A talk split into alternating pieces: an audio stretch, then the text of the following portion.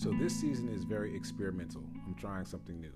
What I've done is compiled very brief, 60 second or less clips of me saying what I hope are interesting things on other people's shows and in interviews I've done. So I hope you like them. Stay tuned and let me know what you think later.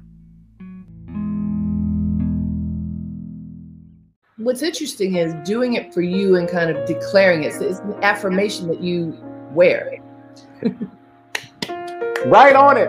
Right on it. So after a while, I started calling these wearable affirmations because now I've created more shirts and more sweaters and more hoodies that have one word on them, and they are wearable affirmations. And each time I've created it for me, and then someone else has said, I want that too.